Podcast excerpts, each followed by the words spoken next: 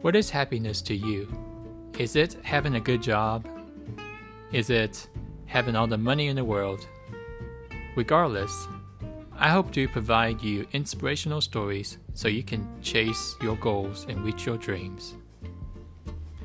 I myself have been through many challenges, such as being abandoned, going into the orphanage, being adopted, and now about to graduate from engineering school.